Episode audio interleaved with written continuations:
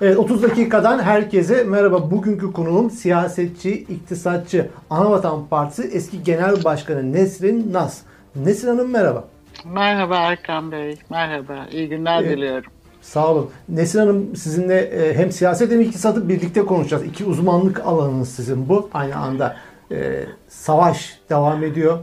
Aslında ikisini beraber konuşmaya gerek yok. Yani çünkü şu anda Türkiye'deki ekonomi bütünüyle siyaset e, belirliyor ve belirliyor. siyaset yön veriyor. O nedenle hı hı. E, zaten ekonomiyi konuşurken ister istemez siyaseti istemez. konuşacağız. Tabii. Şimdi peki şimdi savaş konusu, savaş gündemde. E, bugün 8. günü. Korkunç şeyler yaşanıyor. Sadece işgal demek belki daha doğru ama şimdi bugün bugün TÜİK bir açıklama yaptı. Enflasyon verileriyle alakalı. E, enflasyonu yıllık %54 olarak açıkladı. Evet. Şubat'ta da %4,81 arttığını ve, ve e, enflasyonu söyledi ve son 20 yılın zirvesinde olduğunu ifade ediyor. Yani yıllık %54. Bu TÜİK, devletin, Bu, iktidarın evet. belirledi. Bir de ENAK var. ENAK o da %123 belirliyor. %123.8 diyor. Yani muazzam bir evet. makas, muazzam bir makas açıklığı var. Şimdi hem savaş ekonomisi hem Türkiye nasıl etkileyecek günümüzün durumu soracağım ama bu makas neyin nesi böyle? Bu kadar gerçekler bu kadar değişir mi? E şimdi e, Erkan Bey e, Enak zaten şunu söylüyor. Diyor ki benim ölçtüğüm enflasyon da doğru bir enflasyon değil. Çünkü ben diyor Enak, Veysel Hoca e, TÜİK'in sepetini kullanıyorum diyor. E, TÜİK'in sepetini kullandığım için gerçek şeye e, olabildiğince e, yakın ölçmeye çalışıyorum diyor. Şimdi e, bu kadar makas açılabilir mi? Aslında bu kadar makas e, aslında açılmaması lazım. O nedenle siz tüfeğe değil de daha doğrusu biz üfeye bakalım. Üfe yüzde ne kadar? Yüzde yüz beş. Değil mi? Tabii yüzde yüz beş mi? TÜİK'in açıklaması. TÜİK'in açıklaması. Onu söylüyorum. Yüzde yüz beş. Evet. Yani aslında hiçbir üretici maliyetleri çok uzun süre üzerinde bu kadar yüksek bir şekilde taşımaz. Yani geçmişten beri baktığınız zaman tüfe ile üfe arasındaki makasın giderek çok açılmış olduğunu görüyorsunuz. Yani o nedenle aslında o üfeyi bir anlamda tüfe olarak e, okumakta yarar var. E, yani hiç hiçbir üreticinin siz aylarca ya ne yapalım işte ben biz de biraz tüketiciye destek olalım bu bu şeyi e, biraz biz üzerimizde taşıyalım der mi demez. Üstüne üstlük halen yansıtmadıkları bazı maliyetler de var. Bu bazı maliyetler neler yansıtmadıkları biliyorsunuz her gün ee, işte benzine, mazota. Benzine 88 kuruş yine. Evet, Motorine 1 lira 51 evet. kuruş. Her gün zam yapılıyor. Şimdi bu zamlar ister istemez e, ulaştırma fiyatlarını etkiliyor. ister istemez üretim e, faaliyetlerini etkiliyor. Dünyada aynı zamanda bu savaş nedeniyle petrol fiyatlarında bir yükselme var. Biz artık petrolü uzun vadeli kontratlarla almıyoruz. E, borudan, boru hattından e, şey olarak alıyoruz. Yani spot olarak alıyoruz. Ee, e, dolayısıyla yansıyor. Ee, yani Yansıyor enerji... ama Nesin Hanım buradaki soru şu oluyor insanların kafasında. Şimdi ya biz savaşta mıyız? %124 enflasyon. Savaşta olan bir ülkenin de görülebilecek bir enflasyon değil mi? Bu bunun sebebi savaş mı? Hayır, bunun sebebi hayır, kötü hayır, yönetim mi? Hayır, Dünyadaki sebebi, genel problem mi? Nedir? Hayır, bunun sebebi kötü yönetim. Aslında biz bu enflasyon, enflasyonist politikayı ağırlıklı olarak 2017'den sonra e, ciddi bir şekilde enflasyonun ucu bırakıldı. Yani Türkiye bütün önceliğini, mevcut iktidar daha doğrusu Türkiye demeyin, mevcut iktidar bütün önceliğini büyümeye verdiği için sürekli olarak o büyümeyi besleyecek, toplam talebi artıracak bir e, kredi paketleri, arka arkaya kredi yeniden yapılandırmaları hem hane halkına hem şirketler sektörüne hem işte esnafa. Sonra biliyorsunuz pandemi devreye girdi. Pandemi kapıyı çalınca pandemide de yine aynı şekilde doğrudan gelir destekleri yerine e, yine kredi e, şeyleriyle e, paketleriyle bu pandemi atlatılmaya çalışıldı. Daha sonra para politikası bütünüyle devre dışı bırakıldı. Zaten bunu Bakan Nebati de işte biz politika faizini artık e, devre dışı bıraktık diyerek para politikası araçlarını Merkez Bankası'nın elinden bütünüyle aldıklarını ve Merkez Bankası'nı bir anlamda e, matbaaya, para basma matbaasına e, dönüştürdüklerini e, itiraf etti, açıkladı. Da, e, mali politikada yok. Yani baktığınız zaman e, kamu harcamaları son hızla devam ediyor. Şimdi mali politikanız yok. Para politikanız yok. E, e bütün bunlar olmayınca ister istemez enflasyonu bir şekilde serbest bırakmış oluyorsunuz. E, faiz, ama ama faiz batıda da mı böyle diyor Erdoğan? İşte, faiz sebep enflasyon e, sonuç dediğiniz zaman e, kurları da serbest bırakmış oluyorsunuz. Kurların ucu da gidiyor. Yani hiçbir şekilde e, kur kontrolü olmuyor. Onu da dönüyorsunuz topluma diyorsunuz ki biz işte ee, Çin modeli uygulayacağız. Bu şekilde ihracatımızı artıracağız. Dış ticaret e, fazlası vereceğiz. Dış ticaret fazlasıyla işte cari açığımız, turizm gelirleri de eklenince cari açık, cari fazlaya dönecek. Oradan dolar yağacak. O dolar geldiği zaman kurlar aşağı inecek. Sabredin. Biraz daha sabredin. Şimdi e, oysa gerçekte baktığınız zaman dış ticaret rakamlarına da baktığınız zaman dış ticaret açığının feci halde büyüdüğünü görüyorsunuz. Geçenlerde e, e, Profesör Hakan Kara hoca çok güzel bir şey yapmış yani koymuş o işte ihracat şey ithalat aşağı doğru gidiyor ithalat almış başını gidiyor. Ee, Çin modeli yerine Cin modeli demiş. Hakikaten Cin, Cin modeli. modeli. Cin modeli. Ee, neden bu böyle? Çünkü Türkiye elinde çok bol kaynaklar ve imkanlar olduğu zaman üretim altyapısını değiştirmedi Erkan Bey. Biz bakın e, ihracat yapabilmek için dahi üretmek zorunda olduğumuz malların e, enerji ve e, temel girdilerin %72-73'ünü 72 ile 74 arasında onları biz ithal ediyoruz. Şimdi kur yükseldikçe onların fiyatları da aynı şekilde yukarı doğru gidiyor ve doğrudan doğruya sizin içerideki üretim maliyetlerinizi etkiliyor. Sermaye mallarının da %11-12'sini yani teknoloji ithali o, onu da biz yine dışarıdan ithal ediyoruz. O da yine kurla beraber alıp başını gidiyor. E şimdi üretici ne yapsın? Üretici diyor ki bunlar sürekli olarak yukarı gittiğine göre bir de öngörülmez bir iktidar var. Yani ne yapacağını bilmiyorsunuz. Ee, yani sabah kalkıp tamamen başka bir modele de geçebilirler. Son bir ayda birbirini izleyen e, işte iki üç ayrı modele geçtiler biliyorsunuz. E, başka bir modele geçebilirler. O nedenle maliyetleri olduğu gibi gelecekte daha üretmeden üreteceği e, ürünlere maliyetleri önceden yansıtmaya çalışıyor. E tüketici ne yapıyor? Tüketici de diyor ki ya bu bu işte şu kalemin fiyatı gelecekte pahalı olabilir. Şu anda ihtiyacım yok ama ben şu anda elimde hazır para varken gideyim önceden bunu alayım diyor. Şimdi bu yüksek enflasyonla siz hem üreticinin hem tüketicinin davranış biçimini değiştirmiş oluyorsunuz. Hı. Çünkü beklentileri köklü olarak kökünden değiştiriyorsunuz. Hı. Bu nedenle fiyatların sürekli yukarı gideceği beklentisiyle hem talep artıyor. Bu arz üzerinde baskı yaratıyor ve böylece fiyatlar daha da artmaya. Bir Peki, kısır Nesin döngü bu.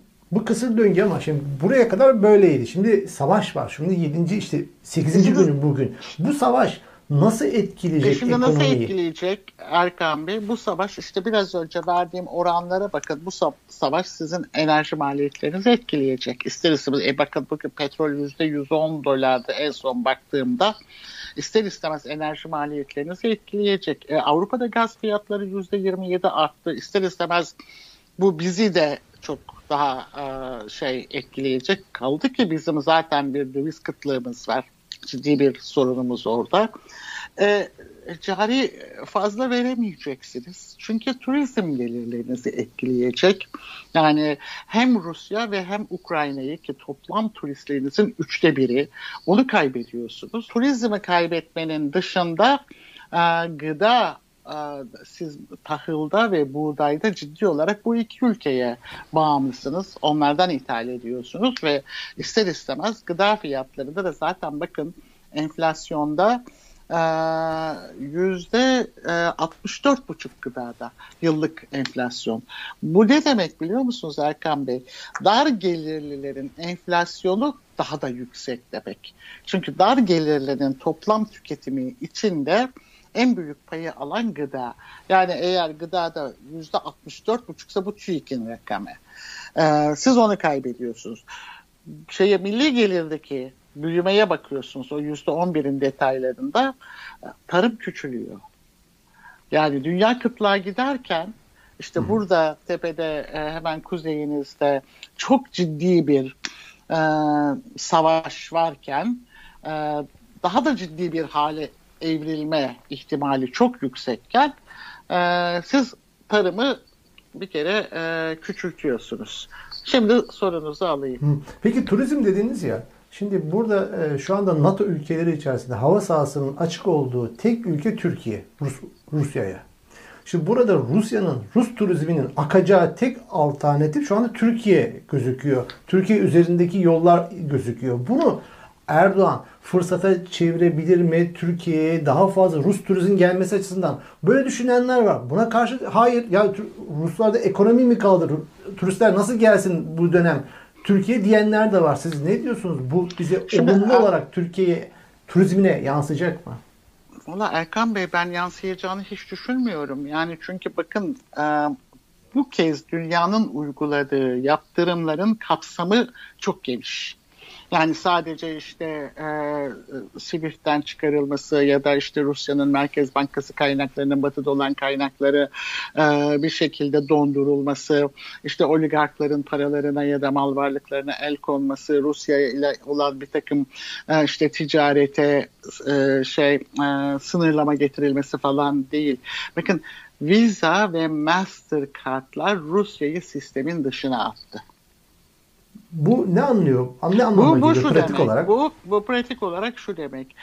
Ee, bireysel olarak Rusların ha, harcayabilecekleri hem şeye e, dövize ulaşamayacaklar hem de kredi kartlarıyla harcama yapabilecekler. Yani o o mekanizmanın dışına çıkarıldı. E şimdi yani e, ceplerinde kredi kartı, öbür ceplerinde de e, dolar ya da euro olmadan hangi turist e, Türkiye'ye gelecek? Ha şunu yapabilirler mi? Efendim biz ruble alırız, size de ödemeleri ruble ile yaparız. Çözüm Böyle bir şey mu? derler mi? Çözüm olur mu? Bilmiyorum yani. Ama şunu unutmayın. Yani bütün dünyada e, ciddi bir şekilde yaptırımlar eğer Rusya'ya yönelik yaptırımlar giderek sıkılaşmaya başlıyorsa insani yaptırımlar dışındaki diğer konularda e, Türkiye'nin de eli e, bir süre sonra e, bayağı imkanları sınırlanacaktır. Yani Türkiye'de ya benim kuzey komşum ben işte ekonomide de çok muhtacım. Ee, yani ben onunla bir şekilde hem bankacılık hem finans işlerini yapmak zorundayım falan diyebileceği bir nokta galiba aşılıyor diye düşünüyorum. Ama bu hatırlarsanız bu Reza Zarrab olayı Amerika İran'a ambargo uyguladığında Türkiye arkadan dolanarak hukuksuz bir şekilde yasa dışı işler Halkbank üzerine yasa dışı işler yaptı. Bypass yöntemini uyguladı geçmiş dönemde. Türkiye yeni baştan bu tür yollara e, Türkiye iktidar diyeyim yani Türkiye'den iktidar yeniden böyle bir yönteme başvurabilir mi? Ne diyorsunuz? Yani Erkan Bey olmaz olmaz demiyorum. Yani bir, bir kere şöyle söyleyeyim. Tek adam rejimlerinde herhangi bir şeyi öngörmeniz mümkün değil. Yani şimdi normal olarak Putin'e baktığınız zaman Putin'in işte Ukrayna'ya işte işte Nazileri bahane ederek ya da işte NATO'ya girmesini kendisi açısından bir tehdit olarak görerek böyle bir saldırgan tutumunu e, öngörebilir miydiniz? Öngöremezdiniz. Yani çünkü tek adam e, rejimlerinde o tek adamlar bir süre sonra hakikaten bir güç zehirlenmesine uğruyorlar ve bir takım adımları yapıyoruz çünkü yapabiliyoruz diyerek atıyorlar. O nedenle bunu yapmaz yapamaz demiyorum ama Türkiye'nin de gözetim altında olduğunu unutmayın. Yani Türkiye'de gözetim altında olan bir ülke. Yani bir tarafıyla işte Amerika'da devam eden bir e, takım şeyler var, davalar var. İşte e, e, Zahrab konusu, Halkbank konusu, aynı zamanda e, işte Avrupa'nın gözetiminde. Ee, yani bunları Türkiye göze alabilir mi? İran'da çünkü Türkiye bir anlamda halen Batı'nın gözdesi olan bir ülkeydi. Ee, ve oturup e, İran'a uygulanan ambargoların bazılarından kendini e, hariç tuttu. Aslında Türkiye'ye şu izin verilmişti zaten. Yani İran'a e, Birleşmiş Milletler'in tanıdığı sınırlar içinde işte zorunlu gıda, ilaç vesaire insani yardımlar konusunda Türkiye'de bir bankada hesap açılacak ve o, o bankadaki hesap karşılığında İran oraya parayı yatıracak. Türkiye'de bu e, şeyi e, insani yardım, e, insani zorunlu ihtiyaçlar karşılığındaki malları e, yollayacaktı. Ama o sonra çok fena kötüye kullanıldı. Yani burada bir para biriktikçe biriktikçe ya bu parayı bir şekilde biz başka türlü kullanalım dediler. İşte altın üzerinden başka işlemlere kalkıştılar. Sonunda da yakalandılar. E, fena halde yakalandılar. E, o nedenle ben bu sefer buna cesaret ederler mi? E, şey yapamıyorum yani bunu çok öngöremiyorum ama çok kolay olmadığını söyleyebilirim. Hı. Çünkü bakın Rusya meselesinde Batı İran'dan çok daha katı. Bunu, bunu aklınızda tutun. Yani çünkü Rusya aynı zamanda bir nükleer tehdit. Yani İran'da bütün mesele İran'ın o nükleer gücü kazanmasını e, geciktirmekti, önlemekti. Yani bütün yaptırımlar ona dönüktü. Burada işte üç gün önce e, nükleer silahı kullanırım tehdidini yapmaktan çekinmeyen e, bir e, Rus otokrat var. Saldırgan bir otokrat var karşılarında. Aynı zamanda e, yani işte benim e, be, beklenti işte o Donbas bölgesinde kalacağı yolundaydı ama işte Kiev'i bile bombalayan, işte kuzeyinden Belarus'u sokan e, ve bir anlamda bütünüyle Ukrayna'yı e, işgal etme e, şeyi olan e, niyeti olan, hedefi demeyeyim, niyeti olan ve e, işte biraz e, askeri hedeflerinde gecikme olduğu için de korkarım giderek kızacağı, kızdığı için de e, saldırganlığının şiddetini artıracak bir e, Rusya var. E, yani o nedenle e, Batı burada e, çok daha şey katı e, kaldı ki İran'a olan ambargolarda sadece devletlerin ambargoları vardı. Yani İran'da sivil sisteminin tamamen dışına çıkardılar ama e, özel sektör çok fazla katılmamıştı. Yani burada işte UPS'inden tutun Maersk'ne işte Visa'ya e, Mastercard'a diğerlerini söylemeyeceğim. Evet. Yani işte Netflix bilmem ne falan bunlar çok önemli değil ama e, böyle bir zincir var.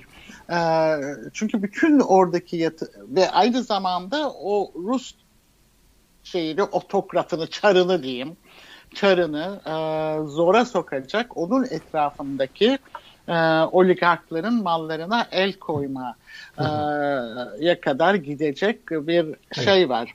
E, o, nedenle ben çok evet. cesur davranacağını Türkiye'nin düşünmüyorum ama cesur, yine de yine olur yine ne olmaz bir ne olur, opsiyon olmaz. bırakıyorsun. Çünkü yani tek adam rejimlerinde tek adam rejimlerinde en önemli özellikleri öngörülmez olmalarıdır. Yani Türkiye niye bu halde? Erkan Bey. Niye bu halde? Öngörülmez olduğu için bu halde. Aslında baktığınız zaman Türkiye'nin diğer makroekonomik göstergelerine yani işte CDS'inin bu kadar e, işte 600'ler sınırda dayanmamış olması gerekirdi diye düşünüyorsunuz. Yani şu anda e, bu kadar yaptırıma uğrayan e, işte Rusya'nın e, kine neredeyse yaklaşacağız yani biraz daha zorlasak. Bunun sebebi bu öngörülmezlik. Şimdi biz iktisatçılar riski biliriz, riski hesaplarız. Ama belirsizliği, öngörülmezliği hesaplayamayız. Bunun bir hesabı kitabı yok yani. O nedenle aman e, şey uzak durayım ben bundan e, deriz ve Türkiye bu, durumda. O nedenle Evet. Peki e, Nesrin Hanım ben şunu sorayım. Yayınımızın da sonuna doğru yaklaşıyoruz. şimdi Türkiye Rusya'dan vazgeçmiyor. Evet e, boğazları ben kapatırım diyor, Montreux'u uygularım diyor e, falan. Ama bir taraftan da Rusya sürekli göz kırpan bir Türkiye var. Mesela hava sahasını bütün NATO kapatıyor, Türkiye kapamıyor. Mesela Türkiye e, yaptırımların hiçbirine katılmadı. Dünya yaptırım derken Türkiye hayır kardeşim biz prensip olarak. Şimdi burada pek çok marka Rusya'ya artık mal satmayacak ve oradan çıkıyor. Rusya'yı boşaltıyor. İşte orada koskoca bir Rusya pazarı çıkıyor karşısına Erdoğan'ın. Bunu Erdoğan büyük bir fırsat olarak ihracat adına o boşalan pazarı toplama adına bir fırsat olarak değerlendirebilir mi? Bu mümkün tabii. Yani çünkü bu savaş uzun sürdüğü e, sürece Rusya o gazı bir şekilde satmaya e, mecbur. Yani tabii ki hala şu anda Avrupa'ya olan gaz akışını kesmedi. Ama işler e, kötü gitmeye başladığında ya da ki yani ben öyle görüyorum. Bazı uzmanlar da öyle görüyor. Ee, yani bu Ukrayna ile olan mesele korkarım bir e, bir bir iç savaşa doğru e, evrilecek. Yani bir bir Suriye yani şehir savaşlarına dönüşecek gibi görünüyor. E, ve bu orada çok uzun sürecek e, ve bütün Avrupa'yı da çok derinden etkileyecek bir yere doğru evriliyor. Şimdi böyle bir durumda e, yani Rusya ile işte ben sana işte domates satayım, şunu satayım, bunu satayım. Bunların karşılığında sen bana gaz ver. Yani bir takas usulü olabilir mi? Olabilir. Ama e, şeyin olabilmesi için e, e, Batı'nın bazı yaptırımlarına da ister istemez uymak zorunda kalacak. E, o yaptırımlara uymazsa doğrudan Türkiye'nin kendi şirketleri bir şekilde o ambargoların hedefi haline gelebilir. Mesela bunlardan bir tanesi Türksel. Yani hmm. Türksel'de işte e, bir Rus oligarkın ortaklığı var. Yani onun hisseleri e, nedeniyle şu anda Türksel bir tehdit altında. Yani e, ya hükümet bu hisseleri kendi üzerine, devlet daha doğrusu kendi üzerine alacak. E, ya da e, Batı'nın bu ticaretten dolayı dolaylı yaptırımlarına muhatap olmamak için e, başka yollar bulacak. Bakın gıda ihracatına e, ya da işte turizm e, giriş çıkışlarına falan çok fazla itiraz olmayabilir ama çok büyük montanlı ticarette ya da işte bankacılık ya da finans işlemlerinde ya da Rus oligarkların bazı kaynaklarını Türkiye üzerinden e, sisteme sokmak istemelerinde doğrudan doğruya aynı yaptırımların altına Türkiye'de gider. Ben buna cesaret edeceklerini düşünmüyorum. Çünkü şu anda e, e, yani zaten Erdoğan iktidarı e, giderek güç kaybediyor. Bir de böyle bir şeyle yüz yüze kaldığında e, bence çok daha e, ciddi sorunlarla karşılaşacaktır. Ama şöyle de düşünebilir. Yani işte Batı bizi de hedef aldı. İşte müthiş bir dayanışma ve şey e, bu bunun için canımızı işte dişimize takarız, aç kalırız, bilmem ne yaparız. Ama biz e, işte Erdoğan'ı savunuruz. E, o noktaya da gelebilir seçmen. Bu ortaya çıkacak kaosu muhalefetin mi, iktidarın mı hangisinin daha iyi yöneteceğine dair halka vereceği güven ve kuracağı güven ilişkisiyle ancak e, belli belli olacak bir şey. Peki son soru. E, bu savaş e, sürse de sürmese de yani daha uzun sürse de sürmese de sürmese de şunun, için diyorum mesela bugün düşen haberlerde Azak Denizi'nden Türkiye'ye gelecek olan ithal edeceği çiçek yağı gemilerini Ruslar müsaade etmiyor. Evet, evet. Etmeyince de Türkiye'deki ayçiçek fiyatlarının şu anda önümüzdeki dönemde fırlaması fırlayacağı tahmin ediliyor. Hemen bir ayçiçek kalemiyle itibari baktığımızda Türkiye savaş uzun sürse de sürmese de neler bekliyor bu savaşın etkisi var. Şöyle bir toparlarsak. Yani e, şimdi Türkiye e, bence bir dönüm noktasına geldi diye düşünüyorum. Yani Türkiye için karar anı. Yani her ne kadar Avrupa Konseyi'nde çekimsel oy kullanmışsa da e, dün Birleşmiş Milletler e, Olağanüstü Genel Kurulu'nda Türkiye Rusya'nın kınanmasından yana oy kullandı. Yani Türkiye otokratların yanında mı hizalanacak yoksa e, işte demokrasilerden birisi mi olacak? Bu artık şeye yani Ukrayna ya da Putin meselesi olmayı da aştı. E, otokratların demokrasileri galebe e, yani onlarla savaşına bir yerde e, dönüşmeye başladı. O nedenle Türkiye için bir e, şey karar anı yaklaşıyor. Yol ayrımı. E, evet, yol ayrımı yaklaşıyor. Yani bu burada umarım Türkiye e, e, sadece e, kısa vadeli siyasi e, hesaplarla ve hedeflerle hareket etmez e, ve tercihini e, demokrasi lerden biri olma yönünde kullanır. Ama bunun için atması gereken çok ciddi adımlar var. Yani biliyorsunuz işte Osman Kavala'dan Selahattin Demirtaş'a kadar e, Avrupa İnsan Hakları Mahkemesi kararlarını e, tanımıyorum demeyi bir tarafa bırakıp uygulaması lazım. Gerçekten Türkiye'de artık e, asgari adalet ilkesini tesis edecek bir düzene geçmesi lazım. E, yani bütün bunları yaparsa Erdoğan geçen e, iki gün önce galiba Kosova Cumhurbaşkanı geldiğinde Avrupa Birliği'nde bir sistemi vardı biliyorsunuz. Yani hmm. bize de bize saldırıldığı zaman mı AB ufkuna yolunu açacaksınız diye. Ee, işte AB yolunun açılması için de bu adımları atması gerekiyor. Bu adımları atarsa iktidarda kalır mı? O, ona ilişkin de soru o adımların atması, heh, o da var. O adımların atması noktasında Avrupa, NATO, Batı Avrupa Birliği daha fazla baskı uygular mı bu savaşın yeni getirdiği denklem açısından? Çünkü Erdoğan daha önce hani bir derbi reklamı vardı eskiden. Ali Desidero. Burası e, yapmış Ali Yeveli'ye uymaz diyor işte, Türkiye. Yok öyle. Burası Türkiye yok öyle. Yani gibi böyle Ali Desidero tarzı bir yaklaşımı vardı iktidarın. Ben diyor bu kardeşim. Yani Osman Kavala bırakmam diyor. Selahattin Demirtaş bırakmam diyor. Bundan sonra işte ondan vazgeçmesi gerekiyor. Yani artık Ali Desidero olmayı bırakıp bir tarafa e, ben yani şu anda Türkiye eğer doğru adımları atarsa Erdoğan iktidarı Türkiye e, açısından Türkiye'nin önüne çok ciddi bir fırsat penceresinin aralandığını da düşünüyorum. Çünkü böyle bir şeyde anda Avrupa Birliği'nin de Türkiye'ye aynen Ukrayna'da olduğu gibi evet yani Türkiye Avrupa'nın bir parçası diyeceğini ve Türkiye'yi de böyle bir şeyde e, NATO'nun en şeyinde doğusunda e, ki bir şey olarak yani ya da işte Rusya'nın hemen e, altında bir ülke olarak ortada e, bırakmak istemeyeceklerini ve NATO'nun bu cephesini güçlendirmek isteyeceklerini e, düşünüyorum. Ama bunun için e, mevcut iktidarlar e, bu adımı atarlar mı?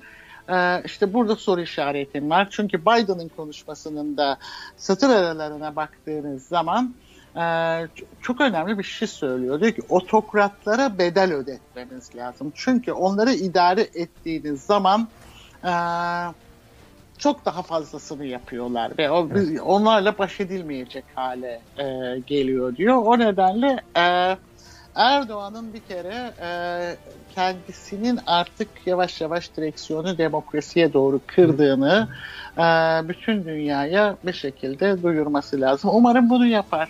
Bu hepimiz için son derece e, evet. hayırlı bir sonuç doğurur. Aksi halde Rusya ile beraber biz de aşağı doğru çekilir gideriz. Evet. Peki yayınımızın sonuna geldik Nesrin Naz. Çok teşekkür ediyorum katkılarınız için. Ben teşekkür ederim.